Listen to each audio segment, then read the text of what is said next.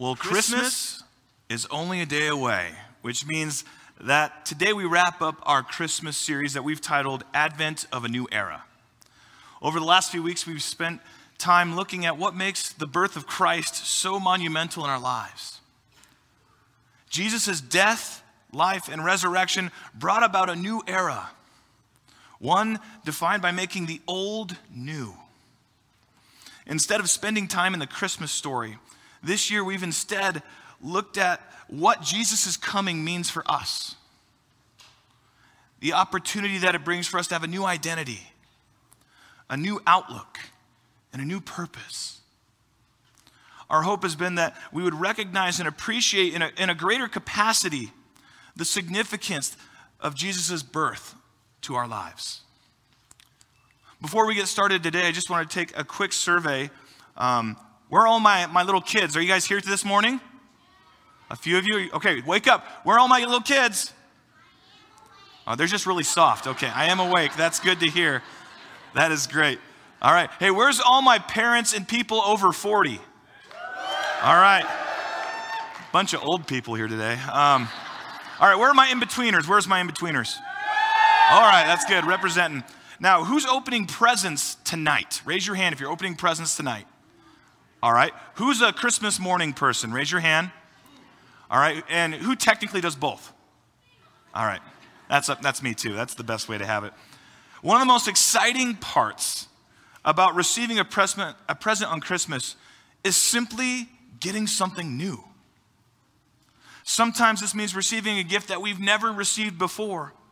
But many times, what we get at Christmas is something that's maybe a newer, better version or a replacement of something that we've had before. We get a new pair of Nikes with less rips and scuffs than the ones we're currently wearing. We get that new toy with less broken pieces. We get a set of tools with less rust, or in my case, dust on them. A new and improved blender that makes salsa and smoothies better than any blender has before.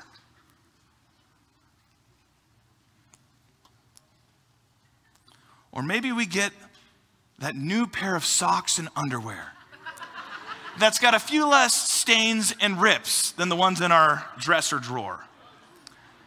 Just as we get excited about receiving a new gift, our passage that we're going to be going in today revolves around a prophet who's excited about this new gift that Israel would one day receive. One that would be better than any that had come before it. The gift of a new king.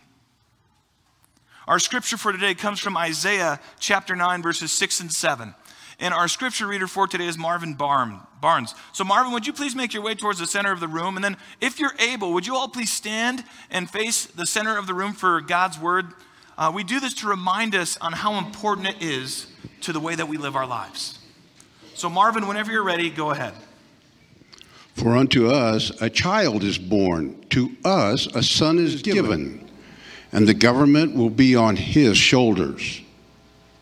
And he will be called Wonderful Counselor, Mighty God, Everlasting Father, Prince of Peace. Of the greatness of his government and peace there will be no end. He will reign on David's throne and over his kingdom, establishing and holding it with justice and righteousness from that time on and forever. The zeal of the Lord Almighty will accomplish this. Thanks, Marvin. You can all be seated. So, our passage today comes from the book of Isaiah. And Isaiah was a prophet of God who prophesied in Judah during the latter half of the 8th century BC. When Isaiah began his ministry, Israel's kingdom was divided between the northern kingdom and Judah, and the northern kingdom was on the brink of collapse. Over the course of the next couple of decades, the Assyrian Empire would steadily chip away at the northern kingdom and would eventually capture its capital city of Samaria. Even though the kingdoms in Israel were divided at the time, there was still a level of unity among its people. So the southern kingdom was still very much affected because some of their brothers and sisters in the north were being oppressed. Much of Isaiah's ministry focused on trying to get the people of Judah to trust in God in the face of the threat of the Assyrian Empire. Scripture says that throughout the lifetime of Isaiah's ministry, there were four different kings that ruled over the southern kingdom of Judah. For Israel, kings came and they went. There were good ones and there were bad ones. The good ones would follow God's ways, but even they would struggle. They'd compromise their faith in different capacities. In the midst of the kings coming and going and the ongoing fear of the Assyrian Empire, Isaiah would proclaim the word of the Lord with boldness. His prophecies would not only concern his own era, they would both anticipate the horrifying and hopeful events of Israel's future. In today's passage, Isaiah would speak of someone in Judah's future that would bring hope to their kingdom. A new king that would be like any other that Israel had ever experienced before. One that would transform their lives, their circumstances, and eternity. It says that a child would be born, a son would be given, and that the government would be on his shoulders. This child, this new king that Isaiah talks about in our passage, is Jesus. Emmanuel, God with us, the reason for the season. But given that Isaiah came about 700 years before him, he didn't have the privilege of knowing Jesus by name. He would instead refer to him by royal names that would describe who he would be as king and what he was all about. In Jewish thought, a name doesn't just identify a person, it also expresses the very nature of their being. Kind of similar to how we give ourselves nicknames. There's a little bit of insight to who we are. Like if you're Slim Jim, or you're Party Marty, or uh, in my case, sadly, I've only ever been Diesel and Twinkie.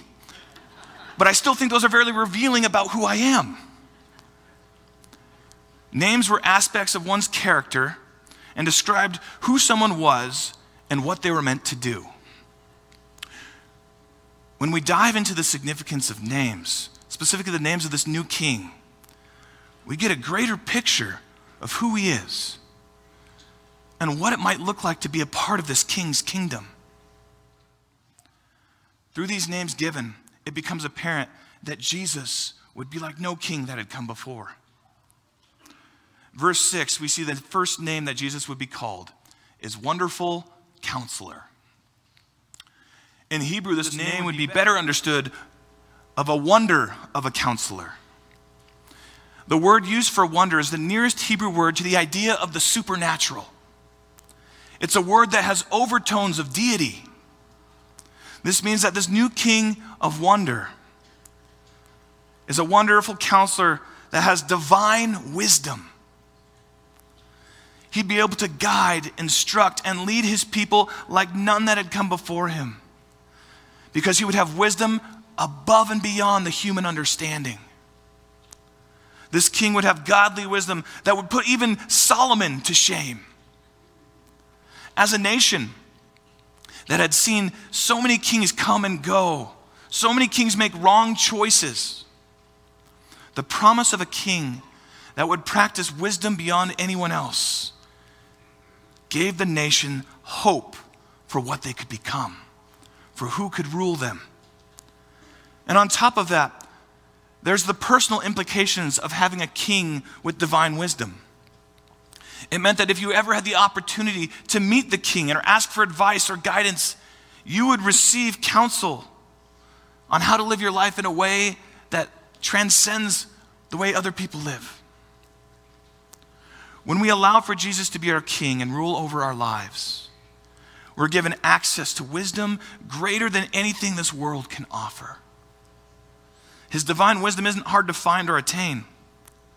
The good news is, He gave us a book that has it all. We can learn and experience His wisdom through reading what He taught and how He lived through Scripture. And He doesn't make us do it alone either. When we decide to make Him our King, we're given the Holy Spirit to be our helper and counselor to help us better understand what Scripture is trying to tell us. When we decide to make him our king, we're given divine wisdom, the opportunity to be led by a king worthy of leading. We all have that inner need or that longing for some sort of divine wisdom to guide our lives. It's why so many of us go searching in so many different avenues for a way to live. But many of us struggle to find someone or something that can provide what we're looking for. We struggle to find someone that we can walk with, that we can follow, that will truly lead us with divine wisdom and insight. But this is what Jesus offers us as King. As we devote our lives to Him, He will humbly walk with us and guide us as we try to navigate whatever life puts before us. He gives us wisdom on how to handle the difficult moral issues and dilemmas that we face both internally and culturally. Jesus, as King, is a wonder of a counselor. But it also says that he will be called Mighty God. This name would more boldly proclaim who he was and his divine power. Not only is he wise, but he is powerful. The name made a statement about the king's capacity. He would have divine power over the, uh, of the mighty God. This meant that no other nation would be able to stand against him, and, and that, that he would have the ability to make the impossible possible. Being called mighty God meant that he would have the power of the God that created the universe, that sent the plagues to Egypt, that parted the Red Sea, that crumbled the walls of Jericho, and that blew up the Death Star. No, I'm just kidding. I just had to throw that for the kids that were still listening. He would have divine sovereignty over his kingdom. His people would be provided for, and their enemies would have no chance against them. With the threat of the Assyrian Empire right before Judah, the idea of a king with that kind of power to lead and protect them elicited hope once again for their future and an anticipation for this king and savior to arrive. With Jesus as our king, we place our allegiance with the God of the universe, with divine sovereignty over all creation. We serve a king that controls all things and is capable of doing all things. We serve a king that throughout history has always fought for his people. With Jesus as our ruler, we're able to find greater courage to face whatever struggle or adversity life gives us because we know that the one we serve is mightier than anything the world could throw our way. He's mightier than any bully we face at school, than any sickness that comes upon us, any financial debt that we're drowning in. He's mightier than the relational brokenness we find in our house, in our friendships, the addiction that's gotten a hold of us, or our debilitating anxieties and insecurities. Jesus is the mighty God. And as our King, He's always with us, giving us strength and protecting us from the adversities we face, whether physical, mental, or spiritual. Now, that being said, sometimes the way that He displays His might and power doesn't always play out the way that we expect it. But we can still find hope knowing that our King is sovereign and in control. The third name that would be given to, to Jesus in our passage was Everlasting Father. In Hebrew words, Everlasting Father meant being the source or author of all eternity. This name would once again address the coming king's deity but it would also show the nature of his relationship with, with his people and the stability of his kingdom. Isaiah was saying that the nature of the king's relationship with his people would not be as a servant or subject, but as one of his children. And we talked about this a few weeks ago. Having the name Everlasting Father would communicate the new king's divine care and concern for his people. They wouldn't just be another number or a person in the kingdom, they would be treated and embraced as beloved members of his family. Even if you're that weird uncle that shows up for Christmas, still loves you unconditionally. This name would also display the new king's reign would be different from any before because his reign would not come and go like the kings that had come before. It would not even last his entire lifetime. His reign and kingdom would last for all eternity in this life and beyond.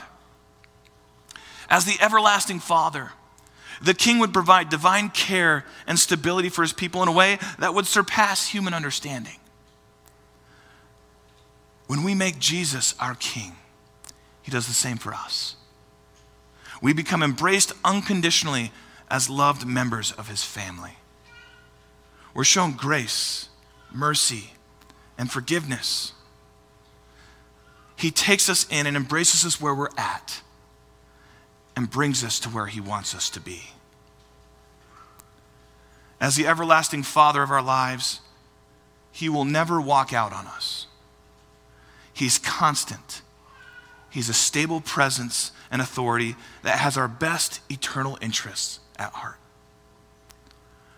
When we place our faith in Jesus as our King, He rules over us with His divine care and concern in this life and for all eternity. The last name that Jesus would be given in our passage was Prince of Peace. And this name speaks to who he would be, but also says a lot about the nature of his kingdom. The word peace means far more than just a lack of war or not having any enemies. It means to be whole or complete, to encompass one's well being and safety. It involves being good and in a right relationship with creation, ourselves, our neighbors, and with God as the Prince of Peace, the future king would bring about divine completeness. For those in his kingdom, he would help them find personal fulfillment, well being, harmony, and peace with God. Life would be lived in a way that God intended for it to be lived. When we hear the word peace, we often view its meaning simply as a lack of conflict with others. But in this context, it means so much more. The new king would bring about an era for all eternity where everything broken would be made complete, where life would have balance and harmony, and where relationships between humanity and God would be restored. This king that would come would not only be a bearer of peace to the world, but also restore peace between the world and its creator. Jesus was the embodiment of divine completeness. He was both fully man and fully God. His life, death, and resurrection would bring about the opportunity for us to find peace and completeness with God in a way that helps us partner with Him and bringing those things to the world around us. With Jesus as our King, we're able to experience completeness, peace, and fulfillment that can transform any, transform and transcend any circumstance we find ourselves in. It allows for us to be the stable force for the people we love that are grieving. It gives us perspective when life doesn't go the way that we had planned it to be. And it helps us continue to push forward through the chaos of life, even when it seems like it's too much and we can't see what lies ahead of us. Ultimately, with Jesus as our King, we will one day enter his perfect, eternal, heavenly kingdom and fully experience true peace, completeness, and fulfillment. The four names that are given to the prophesied King Jesus create a beautiful mosaic of hope for what's to come. For to them a king would be born that would embody and bring divine wisdom, divine power, divine care and concern, and divine completeness. And for the same reason, he would be born to us. It's on Christmas Day that we celebrate the advent of a new king. If we look at verse 7 of our passage, we find where it connects us to the Christmas story. It says this Of the greatness of his government and peace, there will be no end. He will reign on David's throne and over his kingdom, establishing and upholding it with justice, righteousness from that time on and forever. The zeal of the Lord Almighty will accomplish this. It says that the future king will be great and that he will reign on David's throne, establishing and upholding it forever. Now turn with me to Luke 1 verse 30 through 33.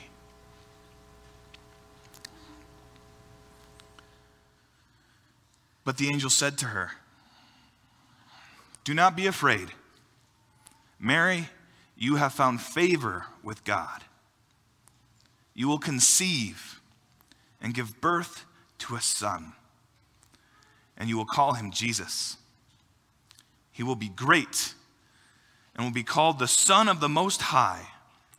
The Lord God will give him the throne of his father David, and he will reign over Jacob's descendants forever.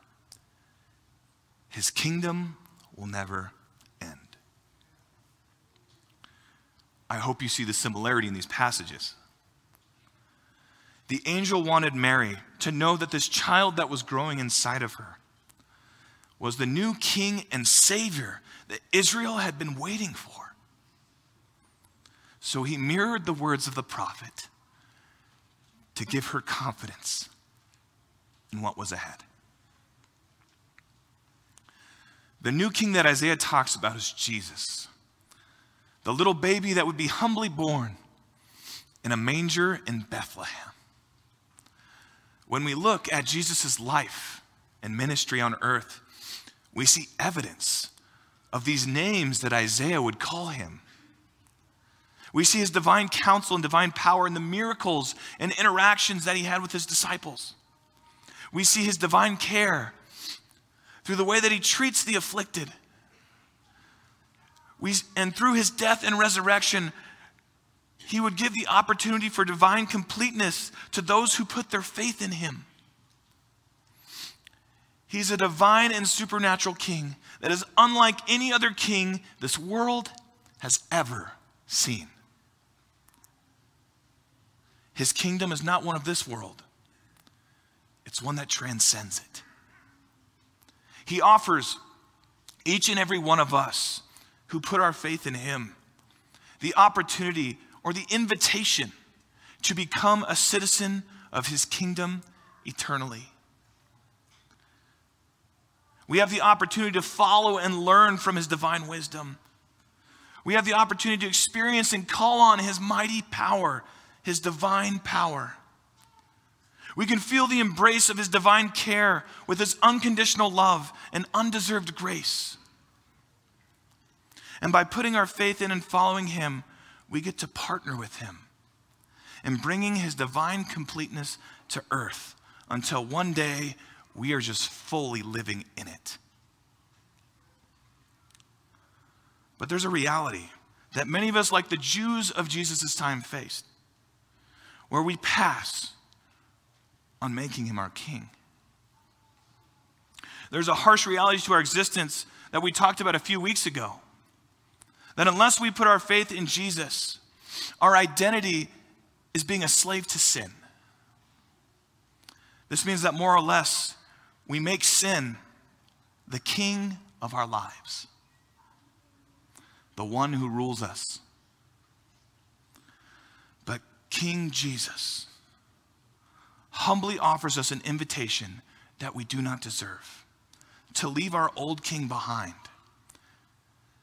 and join his kingdom of eternal peace, hope, love, and joy. We all have a level of chaos happening in our lives. Whether it's dealing with unhealthy relationships, health problems, or maybe deeply rooted emotional struggles. But it's in the midst of all these things that we are offered a new king to lead us, a new king to serve that has the power to transcend any earthly situation. We have been given a wonderful counselor, a mighty God, an everlasting Father, and a Prince of Peace. This Christmas, we can joyfully celebrate the advent of a new era that brings us a new identity, a new outlook, a new purpose, and a new king. Amen? Let's pray. Lord, we love you and we lift you up. We ask that you be with us this holiday season, Lord, that you would help us remember that it is you who rules our lives. You are our King. And there's so much about you and who you are that changes our lives in eternity. So, God, we ask and we pray that you would be with all of us here and our families, and that if we have not chosen to make you our King, that we would do so. We love you, and it's in your name we pray. Amen. Well, let's close with this blessing. May the Lord bless you and keep you. May the Lord make his face shine on you and be gracious to you. May the Lord turn his face towards you and give you peace. Merry Christmas. Amen.